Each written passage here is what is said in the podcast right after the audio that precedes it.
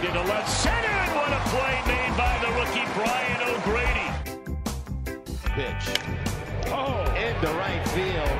Brian O'Grady, first big league home run. Fly ball, center field, struck well. Marisnick going back at the wall.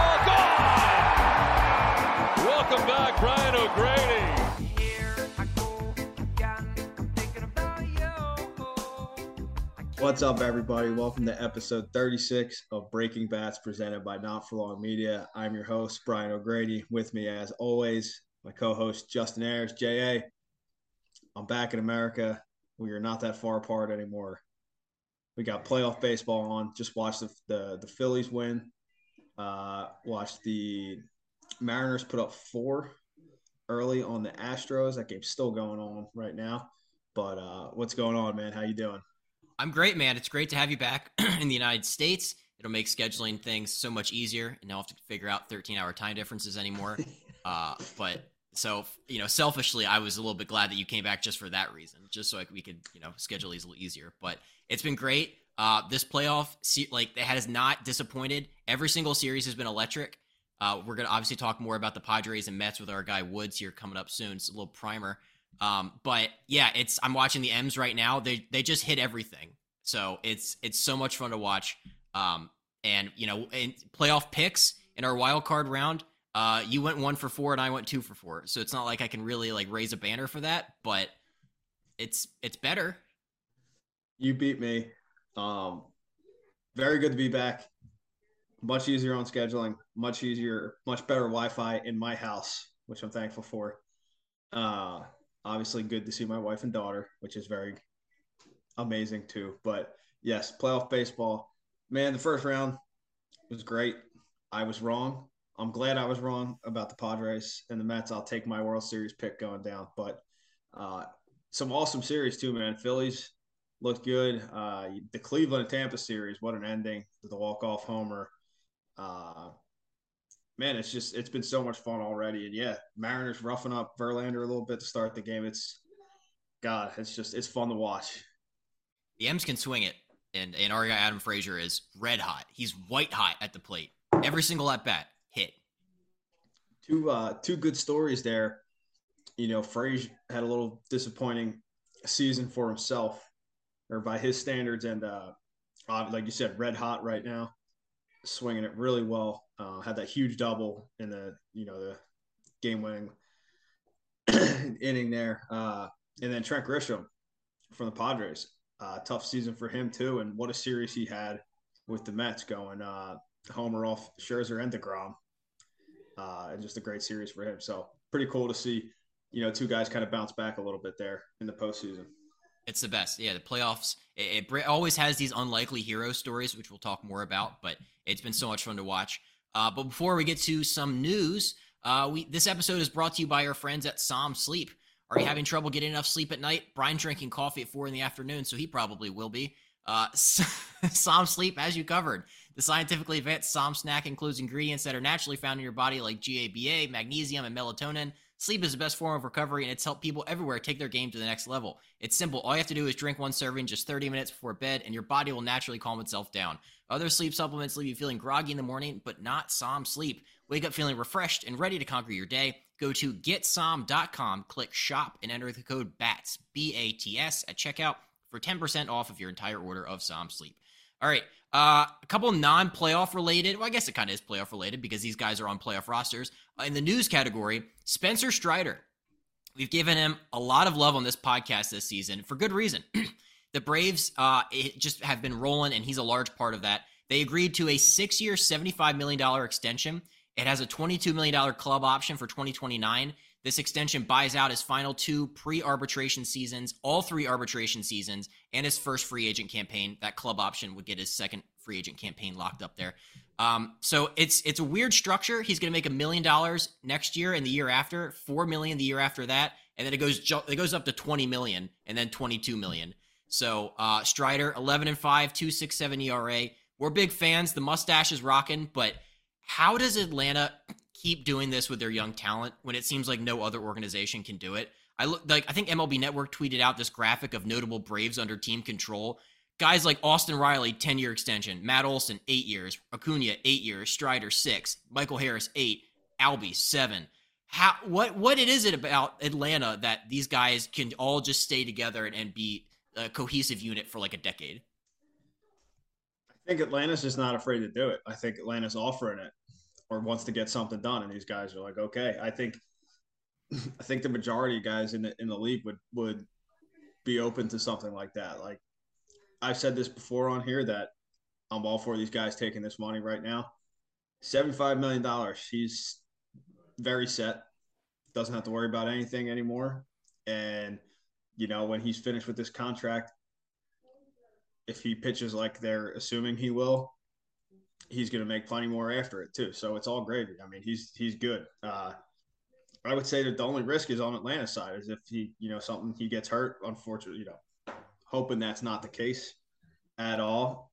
But Atlanta's believing in him and I think so. I think most teams are just afraid to kind of take that risk. Is what it comes down to. Obviously, Atlanta is blessed with, uh, not blessed, but you know, has worked hard to find guys like this that they feel are worthy of extensions like this. But man, good for them locking them up. Great, great core right there. Assuming these guys keep progressing and getting better. And you know, I when I look at the numbers, the Albie, the Albies, Albie's deal definitely looks like a bargain to me. But the other ones, are they worth more? Probably, but I would like they're making plenty of money. So good for these guys, good for the Braves getting it done and I I think it's I think it's a great model. I've actually come around on, on the idea of, of these kind of contracts. I know when we talked about the Michael Harris extension, eight years, 72 mil, I was kind of on the fence about it. I'm like, ah, he could get so much more money. But all of these guys, I feel like, are being locked up when they're like 21. Like, I think Strider's 23. So it's like, by the time they get these deals over with and they get back to regular free agency, they're going to be like in the peak prime of their like careers. And they're probably going to go out and get, you know, double dip and get a second go at it with, with a big contract on free agency. So I like it. Uh, it's a win win win yeah, it's a win win for all sides. So um, yeah, it just it just makes me as a non Braves fan, I just get jealous. I think that's mostly what this comes down to. I'm like, well, shit, well, shit. How do, how are they doing this? and none other the other teams can do it. Absolutely. They yeah, I think it starts by Atlanta's not afraid. They're willing to do it, and they have multiple young guys that they've you know developed that are worth it. I don't think every other team has this many guys who are that young or who are, you know, or that they view as worth it to yeah. offer that to. It's insane. Uh, so I had another. This is a weird one. This is a weird story. It's about Aroldis Chapman. Uh, so Bob Nightingale put this tweet out the other day. Yankees pitcher Aroldis Chapman said he would attend their minute mandatory workout if he definitely was going to be on their postseason roster. The Yankees couldn't give him that assurance. Chapman stayed in Miami. The Yankees told him to stay there. His career as a Yankee is over. This is, of course, the final year of a three year deal. He had a 4.46 ERA this season, but how strange is this? Like the the quotes coming out after that, like the manager Aaron Boone was like, "That's eh, a little disappointing," and then Brian Cashman just didn't hold back and he said there was no legitimate reason why he wasn't here. He's employed he's employed to provide work. The postseason roster hadn't been set. We hadn't even had our meetings yet. We still haven't had that meeting. He chose not to come. Um, can you take me through what what workouts are they talking about and how big it, how big of a deal is it if you don't come? So for them, because they wanted to, you know, they're second, so they get the one the one of the buys. They're sitting there for you know, a decent, I don't know the exact amount of time, but a decent amount of time without playing games after the season ends. So they're probably just going to do live at bats to try to keep everybody sharp and, you know, seeing the ball and everything like that because you sit there for a week without hitting off real pitch. And that's, it's like you got to get your whole timing back and everything. That's a long time as a hitter. So that, that I'm, I'm assuming that's what they were doing. And yeah, you better be there. I mean, you don't miss, you don't miss anything like that's your job, unless barring, like they said, some unfortunate circumstances, you know, family things or you know, bad. Like you're, talking bad things. You're not talking. uh I don't feel good or am I on the postseason roster or something like that. You, you want to know one way to definitely not be on the postseason roster is what he just did. But There you go. So, I obviously things have been a little dicey there for for some of the season. Now he has been pitching great, and uh, I don't just you know there's the, the tattoo story, which we're gonna touch on later. Uh, you know he's he's not what he once was. At least the numbers are saying that, and I think maybe sometimes guys don't realize that they still see themselves as the same and think, you know, maybe this is something he could have got away with a few years ago, but not anymore. So uh, crazy story. I mean, yeah, obviously the reports were out there that he might not make the postseason roster anyway. Maybe that was just really, really bothering him, and he said, "Screw it." I don't know, man. He's he thought he was done, but yeah, crazy story. Can't it's you don't miss those practices. yeah, the word mandatory I feel like is the key word there because you know maybe it's like in, in the NFL world where it's like you know optional like these mini camps, these workouts, or like you know a Tom Brady or an Aaron Rodgers doesn't really show up to. It's like okay, well you know they don't really have to be there, but yeah, if you're not if you're just sitting there for a week and you, you need to get back into game shape, you, you need to be here. And then the GM was like, "There's no legit reason why he wasn't here." So it's tough. It's tough scene. So the Yankees will be without a Aroldis Chapman this uh this this playoff. But uh, the other thing I want to touch on quickly with uh, the playoffs going on was the Tampa Bay Rays. So Brian and I both had them advancing past the wild card round. The Cleveland Guardians. They took them out. They were swept over the weekend. Game two, 15 innings. It was a one nothing game. I was like out. I was watching college football. I went to a, the Navy football game. I kept checking on my phone. I'm like, they're still going. It was it was like a five hour game. Uh, a couple quick stats about this game. Uh, the Rays had three runners get to third base the entire time. They had six hits. They struck out 20 times in 54 plate appearances. And in that whole series, they scored one run total and had nine hits in two games in like 24 innings or whatever. Uh, so I, I looked up, I, I was trying to figure out what the team was saying. The manager, Kevin Cash, said, I saw guys trying to do too much. They felt like they were looking for the three run home run with nobody on base. Can't take that mindset against good pitching. Is that is that kind of how you feel too? You know, this this is a team that obviously had aspirations of going way deeper, and then one run in 24 innings, it doesn't really seem like that got it done. Yeah, they definitely were struggling offensively for a little bit, eh, you know. Anyway, but run out Shane, uh, yeah, Shane Bieber and Triston McKenzie, two good pitchers in the playoffs. That's really tough. One, th- I mean, first of all, congratulations to the Guardians. That was awesome. Uh, Oscar Gonzalez, the walk off homer, that was really off Kluber, which is crazy how that worked out. But you know, back in Cleveland. But man, oh, and shout out to Tyler Glasnow coming back and throwing five amazing innings too after you know rehabbing all year.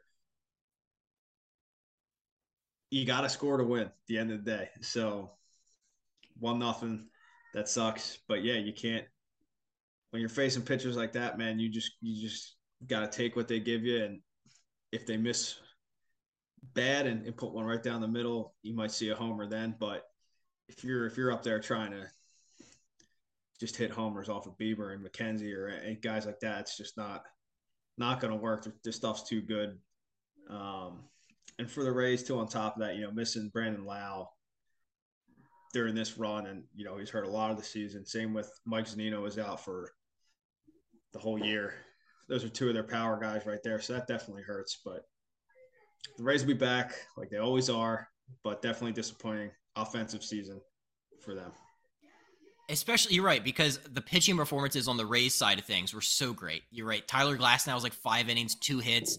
Like Pete, unfortunately, had a little mishap there. Uh, he had, had a circulation issue and had to come out of the game. And then Jason Adam comes in, was like bases loaded, nobody out, and doesn't give up a run. Like their pitchers just came up clutch the entire time, and you kept waiting for the, the bats to wake up and the big hit to come, and they just they just never did. So I imagine that's gonna be very frustrating if you're in that locker room where it's like, really, if we just would have scored a couple times, we would have won. That's that's got to be tough.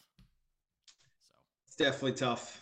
You know, it's not because guys weren't trying. Everyone knows that, but it's uh, it's unfortunate when it happens that way, and you know, it's it's not fun to be one of those guys and have to go into the off season thinking about that for the rest of the time too. But um, talk to Pete. Pete's okay, thankfully, but yeah, tough timing was his uh was his statement there. Just unfortunate, but the Rays, man, be talking maybe this time next year, and we'll be talking about them again, figuring out how to win a playoff series. You know, they just reload and do it. Yeah, absolutely. All right, uh, two last things for everybody before uh, we get to our interview this week. Uh, we have our fudgy and awesome moment of the week, and it's Mariners themed. Love the Mariners. They might they might make the run and make us sound good like uh, from the beginning of the year when we made our predictions. But the fudging awesome moment of the week is brought to you by our sponsor, the Original Fudge Kitchen. You can find them online at fudgekitchens. They ship sweet treats and fudge all over the country. Summer is basically long gone, but if any of our Jersey Shore Philly listeners are down there for whatever, they have locations in Cape May, Wildwood, North Wildwood, Stone Harbor, and Ocean City. Go in there and check them out. Phenomenal. I'm about to order some tomorrow now that I'm back. And you can find them at fudgekitchens.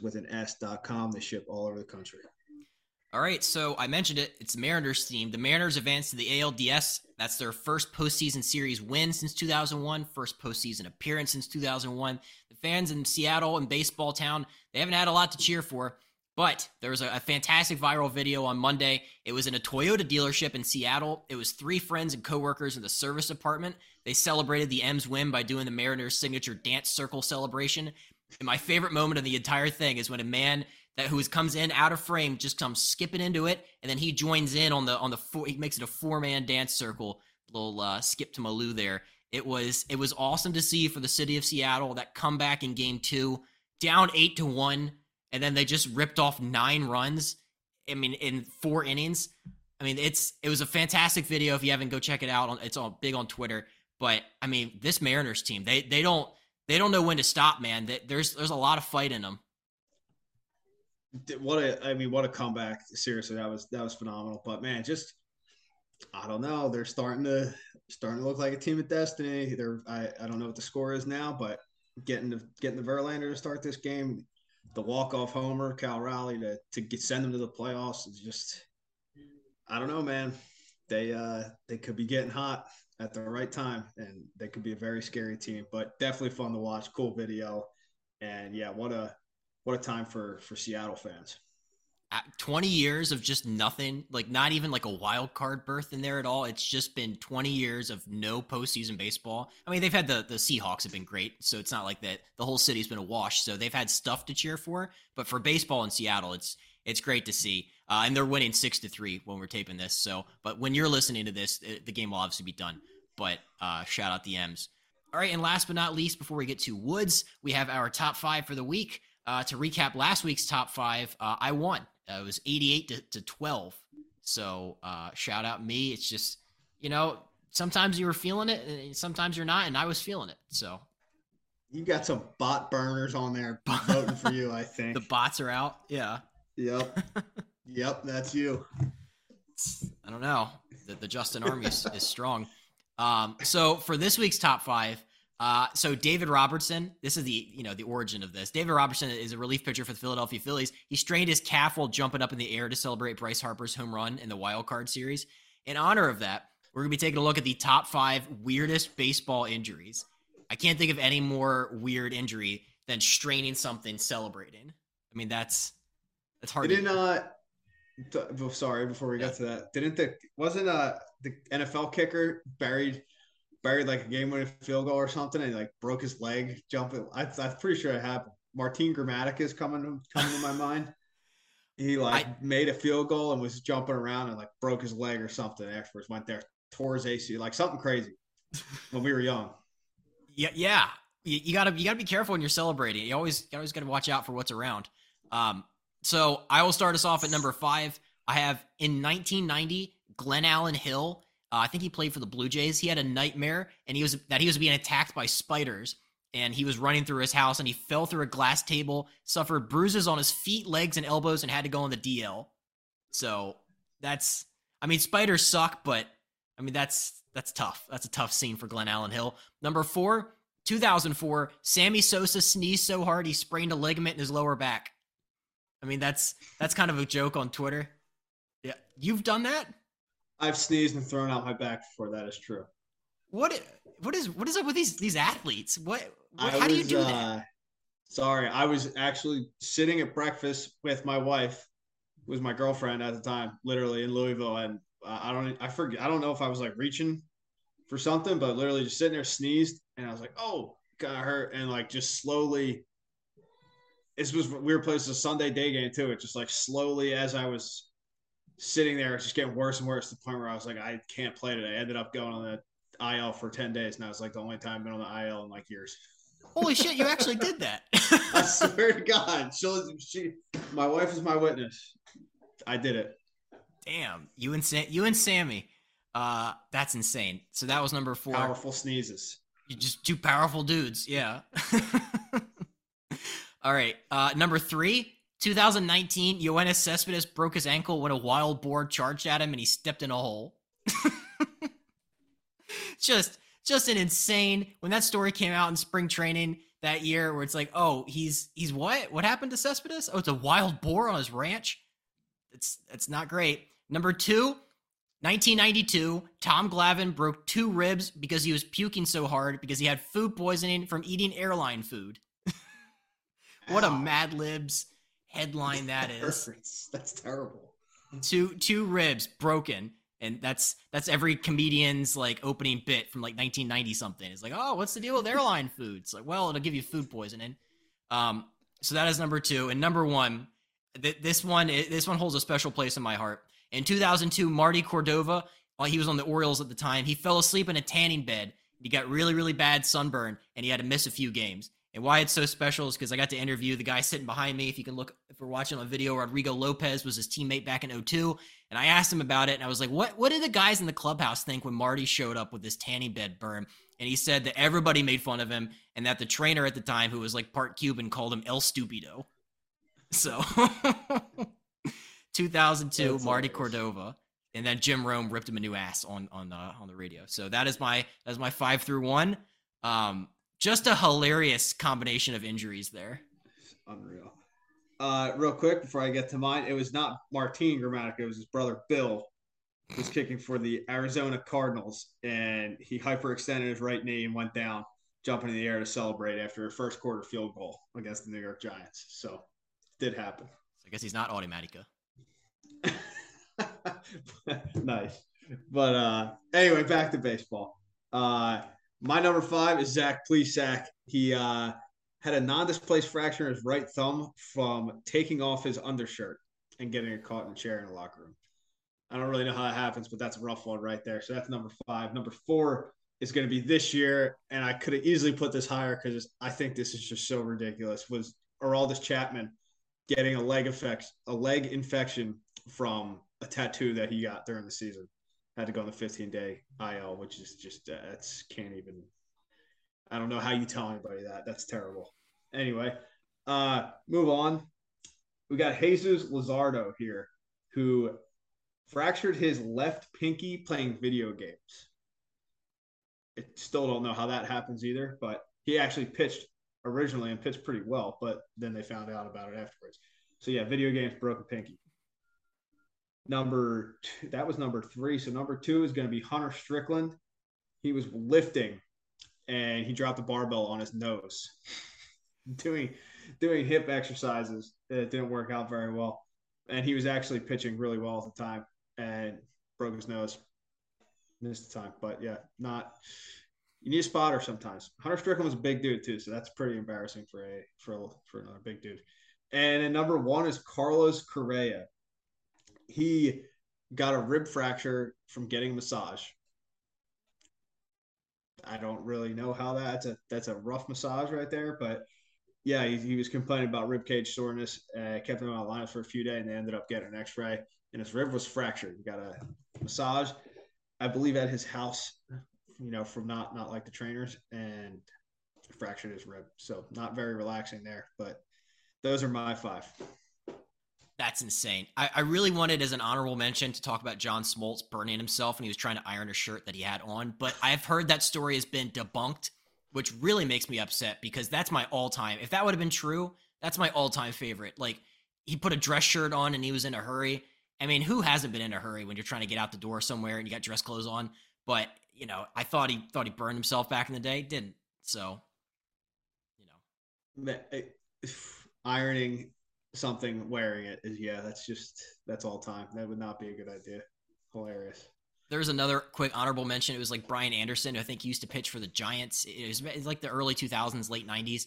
Um, he burned his face on an iron because he wanted to. He couldn't tell if the he couldn't tell if the iron was hot or not, so he wanted to hold it up to his face to tell. And then he like turned and turned back and just singed his face with an iron. So look, go on the internet and Google some of these weird baseball injuries. Guys tripping over dogs, running upstairs. Trevor Bauer cutting his finger with a drone. Like we could have done a top 30, each one of us, on weird baseball injuries. It's insane. You gotta be careful, man. You gotta be careful out there. It, it's it's a rough it's a rough world out there. Um, two last things before we get to our interview this week.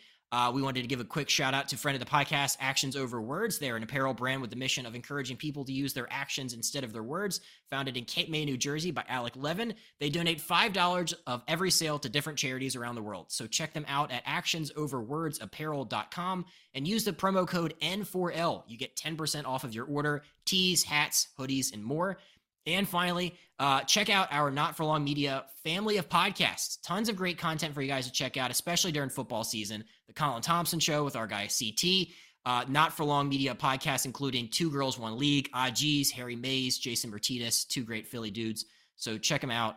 Uh, Not For Long Media family of podcasts has a lot to offer. So this week, uh, it's a great interview. We just got done taping it. Little time travel here. Um, your guy Woods from Ben and Woods. I, am so glad we finally got him back on. I think we had him on in like February or something. So it's it's been a long time coming. It's been great. Yeah, so he was uh he was on the first episode and I did it by myself. I forget what you were doing then, but it was the only one that I did by myself.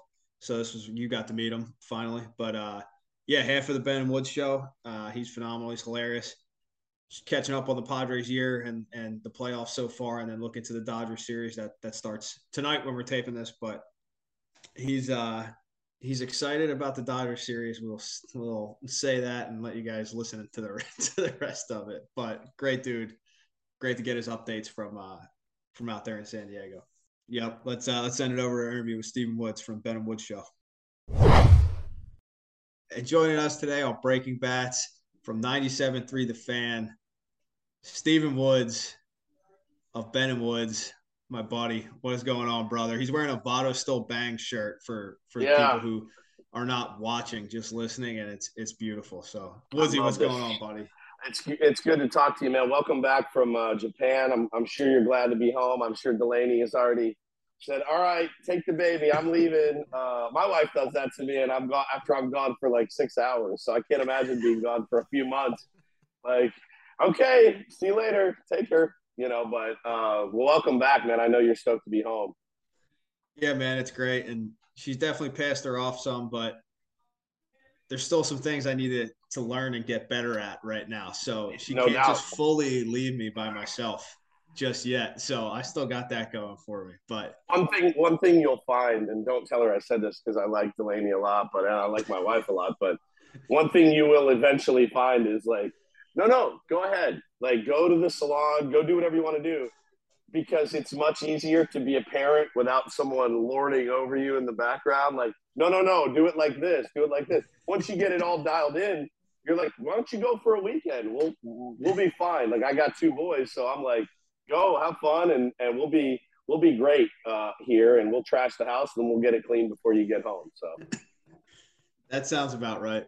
Yeah. Sounds about yeah. right but we'll get there but no it's it's great to be back. It's yeah I, I, don't you know i don't know what i'm doing perfectly yet that's for sure but i know i love her a lot and that's all that matters and we'll, we'll figure it out yeah, as we figure go. it out as you go. Yep. But very happy but obviously your padres got into the playoffs and have already won their first round. We'll get to that in a in a couple minutes here, but let's rewind and just what kind of what were your thoughts on the season? I know it was at points a little hairy there, um, but yeah, thoughts on the season and then making it into the playoffs.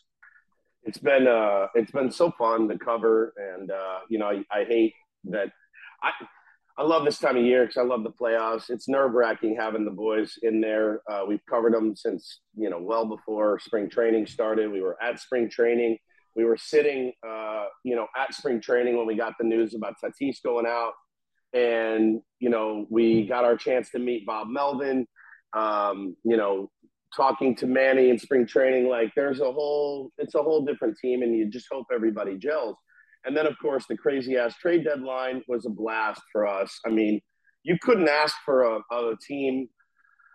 You couldn't ask for a team with more like more content. I mean, the content just never ended with this team. Some of it shitty, some of it really great, but it just never stopped. And then I, it was hairy, man. It was a little bit hairy, but I, I got this, um, I got this real feeling of zen towards the begin, towards the end of the year, where I was like, "Hey, we've got the talent. I trust in Bob. Everyone needs to shut up, relax." I sent out a pretty gnarly tweet from me, like I was. It basically said, "Look, peace and love to everyone with this tweet, but y'all need to chill the fuck out about micromanaging every single." Why is he hitting? What? And I, it's somebody made a good point, Brian, and you know this. It's a macro sport, right? You have to look at that as a whole. Like you cannot look pitch to pitch or live pitch to pitch because if you're a player, you'll burn out. If you're a manager, you'll burn out. And the fans, like you're going to burn out after 40 games. So it's hard, man. We're supposed to parse through every inning and every pitch, but like you just at some point have to trust that these are our guys and they're either going to get the job done or they're not. And we need to root hard for them. And like, let's stop micromanaging every fucking decision that Bob Melvin makes. Like, he's the man, he's the guy. He knows more than you do. He knows. He knows who's putting in work, who's not. He knows who went out drinking the night before. He knows the right guy to be in the lineup and when. And I have in an enormous amount of faith in him. And by all accounts, the players just adore that guy. They adore him. Yeah, I don't think I've ever heard somebody say anything bad about Bob Melvin. Uh, Never. So Never. ever. Like, and you and you would know, you know, guys you played with, guys you played against. I mean, we talk to everybody, man. We talk to media, you know, because when you hear a new guy's coming to town and you're like, oh, you see the accolades and the record and this, that, and the other. But then you start, you were like, you want to get the real story. So we start talking to our friends in the media and they're like, dude, the guy is 100% on time all the time. So that's a big one with me. Like he's he's never late. He takes it seriously. He knows you have a job to do. And then the ultimate communicator with his players. And I mean, for you, like imagine having a manager, you know, that said, Brian, um, you're not going to play today. You might get in against a righty, but you're definitely playing tomorrow. Like those conversations, I don't think were being had um, because you know guys were afraid to hurt feelings or whatever. And Bob is just this really good communicator and lays it out. And and he, every guy has said to a man, no, like the way he communicated with me, and even when I was struggling, he believed in me. I just love the guy, man. I would run through a wall for him. I think he's the right guy, you know, for a long time here. Absolutely, yeah. As a player, you, all you can ask for is communication and honest communication. Because as long as you know what the deal is, I mean, good or bad, hurts or feels good about it, you know, it doesn't matter. Yeah. If you know the truth, that's that's all you can ask for. Because that's it, man. Give me the give me the good, give me the good and the bad, the ugly, whatever. Like I can handle it. I'm a man. Like just tell me exactly. Am I part of the long term? If I'm not, then let me, you know, let me do my thing. But those guys, I mean, like think about Trent Grisham, man. The guy was dying, dying, just couldn't swing the bat, like paralyzed with fear or unsure, you know, anxiety, whatever it was, he just couldn't swing the bat. I mean, balls are like right to 92 down the middle, and it's like, bro, hammer that thing. You know, you know, like you can hit that. Um, and Bob stuck with him, man, and t- told him all year, our best lineup is when you're in it. Like the best version of the Padres has a, a healthy, productive Trent Grisham in it. What does he do? Goes in the playoffs yeah. and just goes off. And I'm elated for Trent. Like I'm so happy for him because all, ninety percent of the fan base wanted him cut. You know, and it's it's that's what fans do. Yeah, and that's a good little segue here.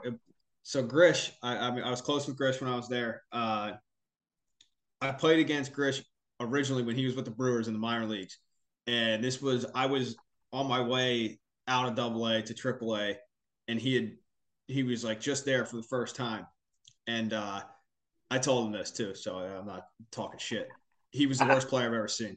He could not hit a fucking beat. He he came up to the plate, and I would I was like not even paying attention to the outfield. I was like, this is a strikeout. Swear to God.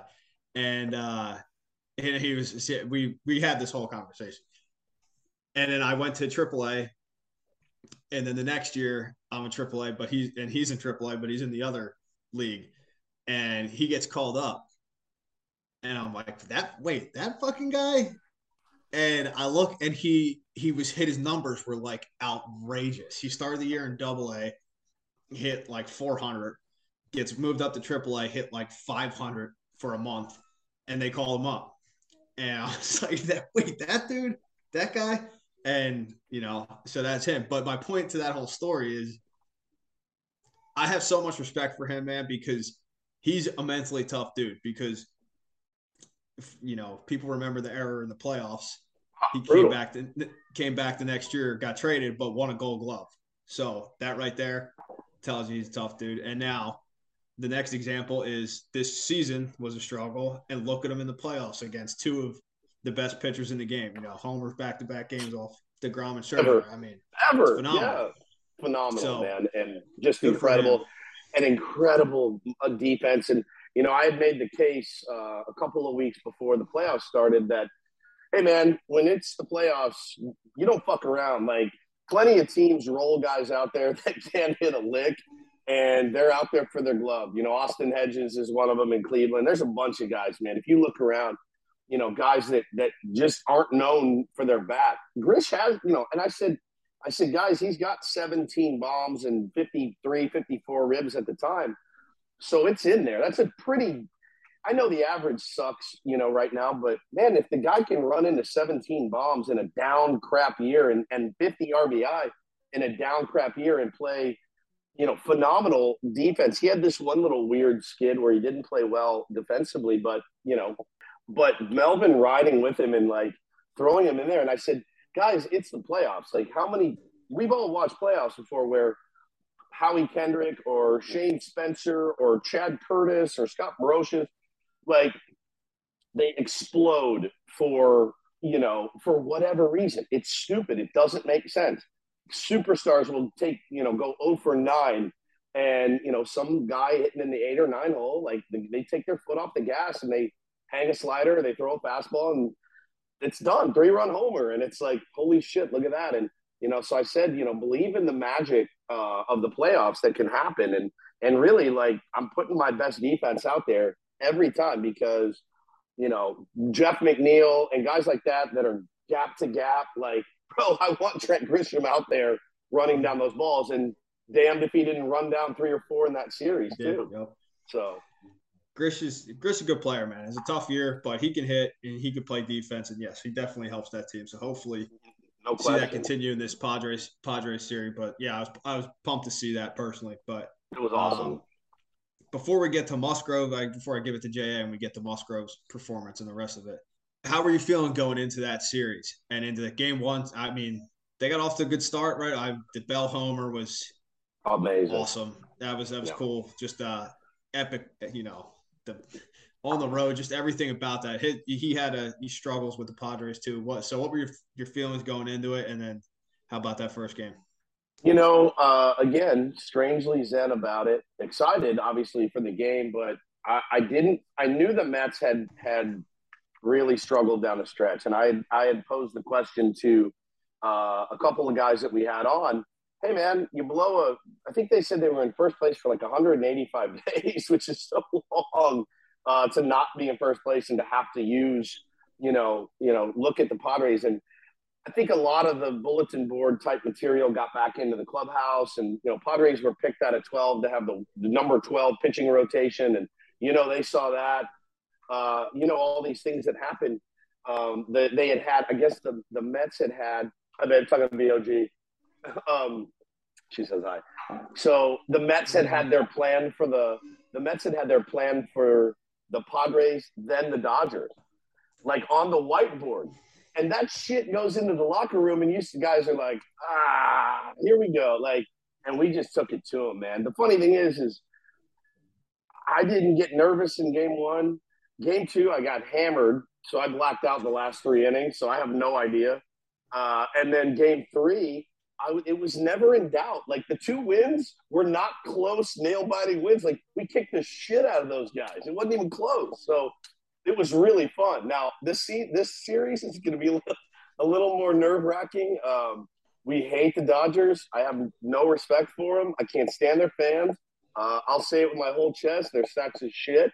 Um, I can't stand them. Like I just can't stand them. They're fucking dicks. They've come after my family before. Like, like I fucking hate them. I can't stand them, and I can't stand Dave Roberts. And on down the list, they can all suck my dick. I can't stand any of them. So that's how I feel about the Dodgers.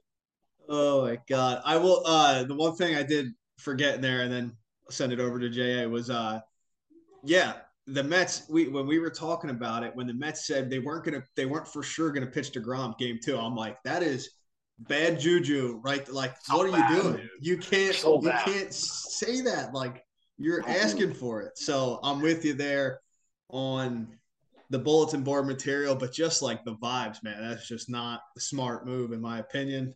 And, oh, you go. Yeah, I couldn't believe it. I mean, you can you can say all you want, like, well, we were going to give his blister an extra day. Bullshit. If he can pitch, he can pitch. And then if he gets beat, you're like, well, he had a fucking blister. Like, you want to make excuses?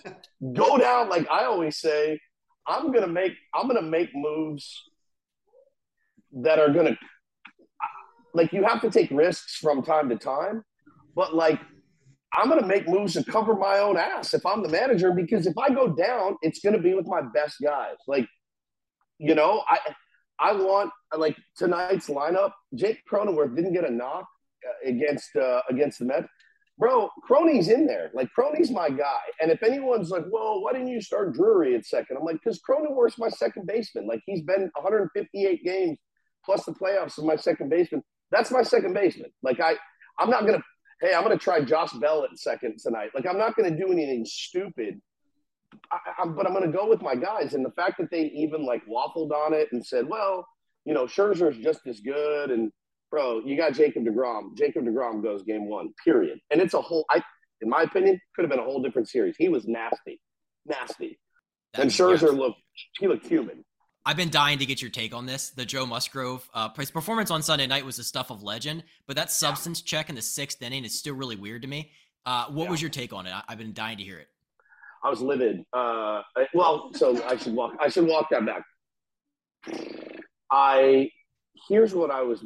I understood it in the moment, and I grew up. So I grew up a Yankees fan. My dad was a Yankee fan, um, and and I liked Buck. We've had Buck on our show by all accounts, Buck is one of the smartest baseball men to ever wear a uniform. Literally, like he knows so much baseball. I have a massive amount of respect for him. So I understood the check, right? Because I saw the shiny ears, but I also I'm not a moron.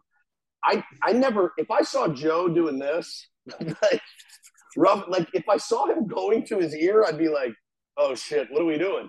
Never once. Like I also happen to know because I watch every Padres game. Joe Musgrove is the sweatiest. Joe Musgrove and Aroldis Chapman are the two sweatiest human beings I've ever seen. Like Chapman pours sweat. Every hat of Joe's has white salt stains around it. Like he's a sweaty dude. And I got to imagine in that moment, your heart's beating out of your chest. And so I didn't didn't know what it was. I never saw him go to his ear though, so I didn't think he was loading up the ball or anything. Uh, the other thing I thought was man, if I'm going to load it up, it's not going to be with something slimy and shiny and, and, and, you know, look like lube. Like I'm going to use something sticky. It's going to be dark. It's going to be tacky. Um, so when he, I understood why he went out and did it. Once they fingered his ears and rubbed all around him, and Joe stood there and took it, which I, I hated that for Joe. I was mortified for him. Um, but he took it. And dude, once nothing was found, it should have been the end of it.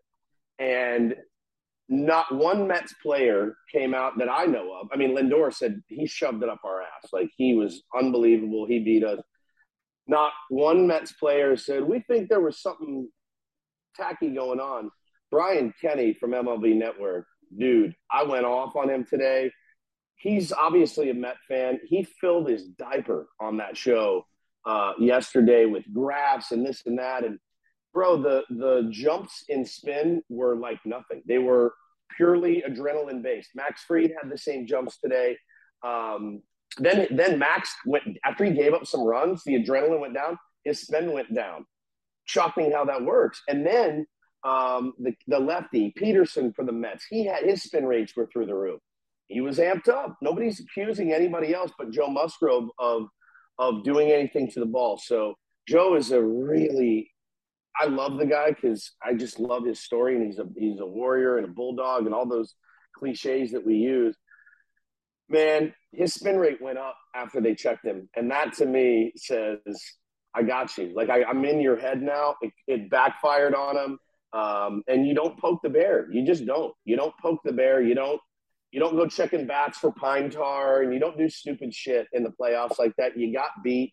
Um, they checked him. They found nothing and that's where it should have died. But Brian Kenny has really pissed off a lot of people in San Diego. That you know, you're, you're, you what you've done now is every time Joe pitches, every time. Now, if he goes out against the Dodgers and gets lit up, as the Dodgers will do to a lot of guys. Oh, look who uh, wasn't didn't have shiny ears. I mean, it sucks that Buck did that. It sucks that Brian Kenny did it, um, and I hate that that's going to be the narrative. I mean, Brian Kenny, he flat out just called him a cheater. I, cheater. I was, yeah. I was shocked when I heard that. I was shocked. I was so mad, man. I was watching it live, and I'm just start rage tweeting through it. You know, like I'm like I'm furious. And we played the audio today on the air, and yeah, man, I was uh, to call into question somebody's character um, when in reality you guys just suck, man. The Mets just sucked. They they're they they gave up. You know, they gave up. They got smoked, and and you know you couldn't hit the guy, so he must have been cheating. And I just thought it was trash. And you know, again, my problem, my big problem with baseball sometimes is nobody shits on baseball like baseball. Like that's the MLB network, like the network of MLB, and they come on and they say, "What a once in a lifetime experience for this guy, this hometown kid. Let's take a dump all over it." And I hated that, man. And and like you you're never going to see that in football, man. Never. They prop their stars up, right and wrong. You know, really like baseball's biggest problem is old, tired head baseball fans. And uh, and I thought Brian Kenny was way out of line. And honestly, I think he he owes Joe an apology. And from my understanding, uh, the Padres are none too pleased with MLB Network either, nor should they be. I mean, we've had Joe on this podcast, and you guys can obviously speak to because I don't know him that that well, but from talking to him, he just seems like the greatest, like high character, like never in a million years would do anything like that. So, like, did that? Yeah, I mean, how how weird was that for people to call into question his character in a situation like that? It was awful, man, and and you know, selfishly, um, you know, we love him. When he threw the no hitter, we went in and did a special Saturday show and he called us, you know, that morning and, and talked to San Diego. And uh, it was one of our most special days as a show. And, you know, for him to be the first guy to throw the no no is you can't write this shit. And so you took away from his really great moment, uh, sending a team that just doesn't, just don't make the playoffs a lot, man. And you've really soiled um, a guy's reputation that that busts his ass. And you know, even in a, a down, he had such a great start then kind of came back to earth a little bit. But you always felt like Joe was going to keep you in the game, you know, every single time. And he got he gets the big contract, um, and then to have him take the ball in a do or die, and now it be thrown into question. I thought it was really tired uh, from Brian Kenny, and and I think even a lot of Mets fans, like the good, the smart, even smart Met fans, like Paul Lo Duca, who can be a jerk sometimes. He was like, guys, we got swept by the Cubs we lost. We got swept by the Braves. We blew a 10 and a half game lead, and you guys are worried about Joe Musgrove's ears? Like, fucking stop. We suck. Like, and I said, yeah, man, sometimes you just got to wear it. You know, sometimes it's not your year. Um, and they, they didn't hit. They didn't hit. And they're two, you know, two of their better pitchers got absolutely torched by an offense that doesn't have a lot of offense right now. So it was, uh, it was pretty special for Padre fans, no doubt. I didn't. I actually had no idea about the Brian Kenny stuff, so I, this was interesting hearing the two of you talk about that. There, that's crazy that he came out and just called him a cheater. That's that's wild. Obviously, Joe. I was saying this before he came on here, Joe. I would never think that about Joe. Uh, and yeah, he dominated, man. And I'm pumped for him. Just another, uh, you know, like you've been talking about Woodsy with the the hometown hometown kid, just adding another story to it. Yeah, I mean, good for no him. question, no question, man. I loved it too. It was really special to see, and you know, he told Nola uh, walking out, he goes, "I'm about to have the game of my life right now." I mean, just to be able to call your shot like that against a a really good and scary ass offense with Marte back in it, and you know, Pete's got forty something bombs, and Lindor and and McNeil, like just terrifying hitters, man. Nimmo, like up and down that lineup. There's no real weak spots in that Mets lineup, and and he had them just guessing, and he was throwing all his pitches, and he was spinning that slider like a madman. So it was fun as hell to watch, dude. I was so hungover, and I needed I needed a game like that. I was like laying in bed like this. I never go out. I never drink anymore. I got wrecked during the Degrom start with a bunch of listeners out at a bar, and like I was like, I need this to go smoothly, man. I just can't, I cannot sit here and have a close game tonight. And, and he bailed me out. So it was awesome. No, I was going to say, like, the Dodgers series coming up, I saw Freddie Freeman had a great, just a terrible quote. He said, They're hot. We've been hot for seven months. I know yeah. the Dodgers took it to the Padres during the regular season, but like, when we talk about the playoffs, what do they have to do or continue to do to have success? I think, uh, you know, I think obviously if you've if watched the games today, the uh, the teams that had the byes came out a little flat and a little rusty, and I think that's to be expected now. If there's one team that I, I do feel is is maybe above that a little bit, it's probably the Dodgers. I hate them. I hate their fans. I've made it very clear. Uh, I don't think their fan base is super knowledgeable about baseball. I think they like going to games, drinking beers, getting in fights. They like the hat. Um, they're fucking dirtbags, man. They really are. Like literally in my DMs, like coming after my kids. So I have no respect for 99% of them. But I'll tell you this, man, as a as a baseball fan, to watch that team play, they're a unit. They're an absolute unit. They know how to win. Um, I don't know that the layoff's going to affect them very much. I, I don't. I, I, think they're built to withstand almost anything that comes their way. So, uh, but I don't think they're unbeatable. Uh, I don't at all. And I think the Padres have some good momentum right now. The key is going to be obviously you got to win one of these games in LA. And I don't know that tonight's the night. I, I you know, Urias is a really tough customer. Um, and the Padres do not hit him well. But if they can find a way to disrupt him a little bit, he's an emotional cat too. Like he'll walk, he does the walk around the mound when he doesn't get a call. He's, you know, he's he's demonstrative. I love. I mean, I hate him because he's a Dodger, but to watch him pitch is is pretty remarkable. Um, but if you can mess with his timing a little bit, like you did with Bassitt and like you did with Scherzer, and you know, kind of kind of make the game on your terms, and if you can get runs off him early, we can win that ball game. But I think the key is going to be uh, Darvish beating beating uh, Kershaw tomorrow, and I think we can win that game. I do. Um, they have so their off their lineup is so deep, and their bench is so deep, and their bullpen. I know it's a little bit banged up, but I think their bullpen is really deep, and they've made some smart decisions uh, for once in the postseason. You know, typically Dave Roberts, nine times out of ten, Clayton Kershaw is probably getting the ball tonight. And knowing Dave Roberts, who loves like the big moment for his big guys, I was actually, I was like, God damn it. He fucking made the right decision by starting Urias tonight because old Dave Roberts is going to start Kershaw. Kershaw's going to get beat, and everyone's going to call for Dave Roberts' head. He probably wanted to start Kershaw tonight, and somebody grabbed him and said, You're an idiot. Start Urias. He dominates the Padres. Let's get this win. Um, but so they're actually making smart decisions. They left Craig Kimbrel off the roster. He's been terrible. Uh, they have $70 million David Price off the roster. Like they're doing things smartly for the first time in a while. So like I'm a little bit nervous about that. Uh, cooler heads maybe have prevailed in the front office and in the dugout, but I do feel like if you can get Urias out of the game early and let's get Dave Roberts making those moves, I feel like we can beat them, man. I do. I think there's a lot of good momentum for this team right now. They believe in each other. They love being the underdog, and there's one of these teams every single postseason. Why not us? You know, why not us? Um, the Dodgers have the whole weight of the world on their shoulders. We've got nothing. We're not supposed to be here. Nobody thinks we can win. That old bullshit. Take it, run with it, eat it, sleep it, drink it, and uh, you know, go out and win.